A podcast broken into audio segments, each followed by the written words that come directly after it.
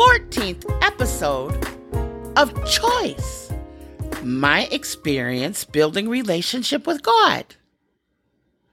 We are definitely in a place to be mindful about being prepared in regards to the things of God, the ways of God,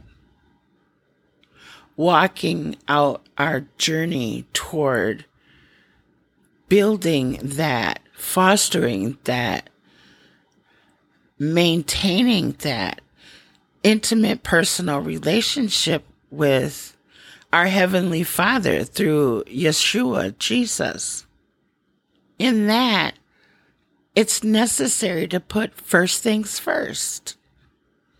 In Exodus chapter 20, verses 1 through 17, it states the Ten Commandments. And this is the New King James Version.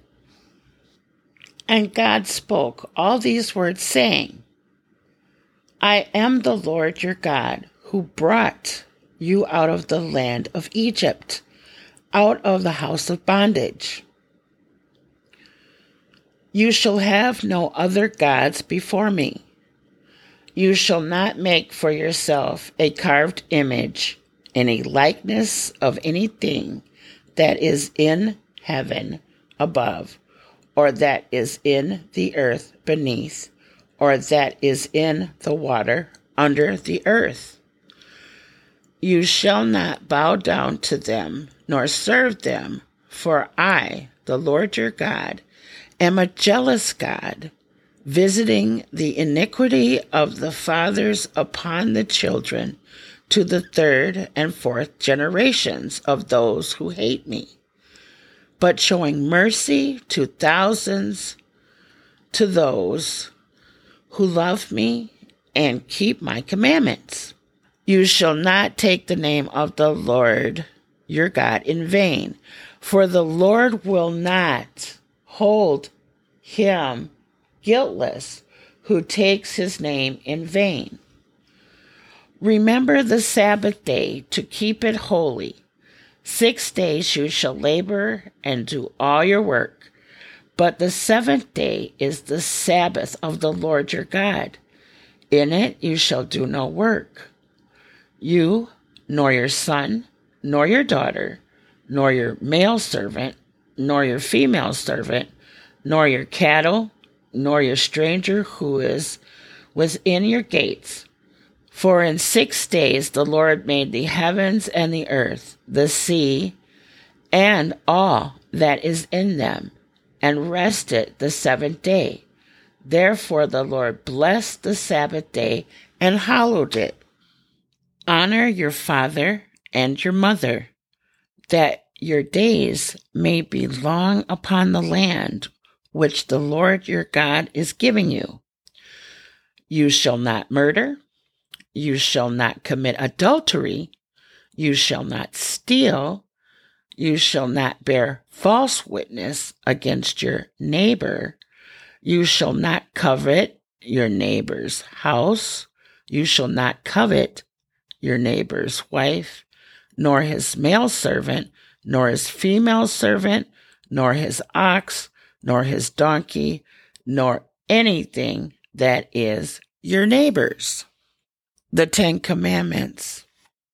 Back in Exodus, God gave this to Moses to give to the nation of Israel at Mount Sinai.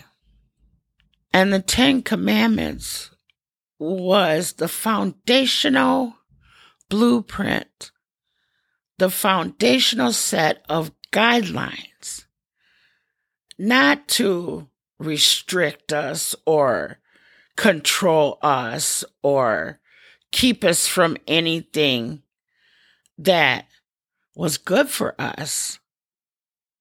This was our Heavenly Father's way of setting out guidelines, boundaries, measures that he knew when we followed them,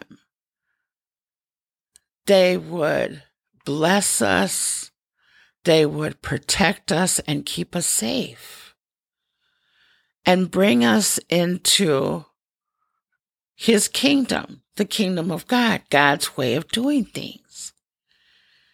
However, over time, certain people started adding onto these commandments to where eventually over time, I believe they extended over 611. There was over 611 or more rules, regulations, restrictions that other individuals interpreted in their way of interpreting the Ten Commandments that ended up putting out a, a weight, an unjust measure on the people that was so burdensome. People were falling away from God because all those over 600 different rules, regulations, statutes. However, that was never our Heavenly Father's intentions to make it a burden, a hardship, a controlling constraint against us. That's, that wasn't his intent. He desires loving relationship with us. Now understand, in the new covenant, in red, Yeshua, Jesus, said this Do not think that I came to destroy the law or the prophets. I did not come to destroy, but to fulfill. For assuredly I say to you, till heaven and earth pass away, one jot or one tittle will by no means pass away from the law till all is fulfilled. In Matthew chapter 22, starting at 34, when the scribes were inquiring of Yeshua Jesus, which is the first commandment of all, Verse 34 in the New King James Version says, But when the Pharisees heard that he had silenced the Sadducees, they gathered together. Then one of them, a lawyer, asked him a question, testing him, and saying, Teacher, which is the greatest commandment in the law? Jesus said to him, you shall love the Lord your God with all your heart, with all your soul, and with all your mind. This is the first and great commandment. And the second is like it you shall love your neighbor as yourself. On these two commandments hang all the law and the prophets. Also in Matthew chapter 23, starting at the first verse. It's under the subtext Woe to the scribes and Pharisees. This is in the New King James Version.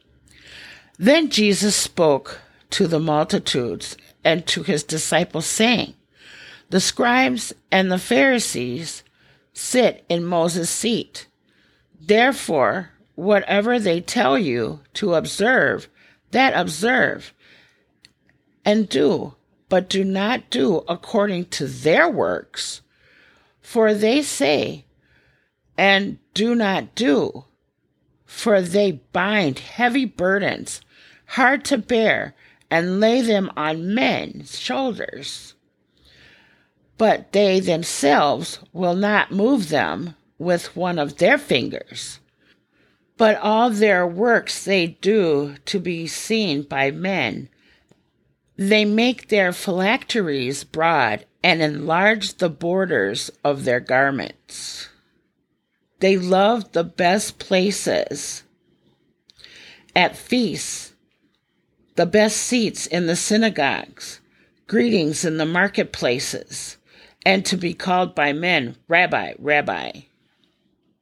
Yeshua Jesus wasn't trying to weigh us down with a whole bunch of burden and, and laborious type of controlling rules and regulations. Because Peter stated in First Peter 5 and 7 that we're to cast all of our care upon Yeshua Jesus, for he cares for us.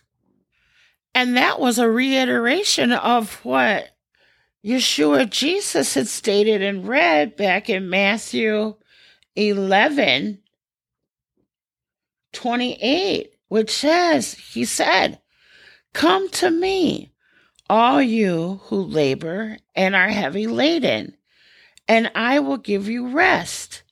Take my yoke upon you and learn from me, for I am gentle and lowly in heart, and you will find rest for your souls. For my yoke is easy and my burden is light. We need to understand that in being prepared, we need to remember these things because they will assist us in moving forward in the journey to establishing, fostering, maintaining, and increasing in our personal relationship each of us can experience with our Heavenly Father. Our Heavenly Father wants us to know that through Yeshua Jesus, therefore, do not worry, saying, What shall we eat? Or what shall we drink? Or what shall we wear? For after all these things the Gentiles seek. For your heavenly Father knows that you need all these things. But seek first the kingdom of God and his righteousness, and all these things shall be added to you. Therefore, do not worry about tomorrow, for tomorrow will worry about its own things. Sufficient for the day is its own trouble. Understand? It's not only a time to be prepared. If you're listening to this and you're not prepared, and and this is tugging at your heartstrings, that's the Holy Spirit. That's Yeshua. That's Jesus tugging at your heartstrings, extending his invitation, his gift of salvation to you. He's saying, Come, come unto me. Cast all your burdens, your cares, your worries unto me, for I care for you. And in return, he will grant you everlasting life. He will transform you by the washing of the water of his word through you sitting in his word and listening to reputable Bible pastor teachers that take God's word and handle it with integrity. And also, when you're investing that time outside of hearing what the pastor is preaching or the Bible study teacher is teaching, you invest that time yourself. Here a little, there a little, line upon line, precept upon precept, you begin to memorize different verses and you begin to understand more about our Heavenly Father through the words that are written in his Bible, in the Holy Bible, which is our Heavenly Father's book of love to all of us. And if you're one of those individuals that you're hearing this and you're like, I need, I need him. I need Yeshua. I need Jesus in my life. I want him to come into my life. Just repent. Repent and turn away from those things that are not like him and turn towards him. Just let him know, let Jesus know, let Yeshua know that I repent. I need you to come into my life. It's a mess. Everything is just out of order, out of place. I, I can't do this no more. I need you to come into my life and to be my Lord, to be my Savior. And He will. He will. Just receive His gift of salvation that He has for you and know that God is real.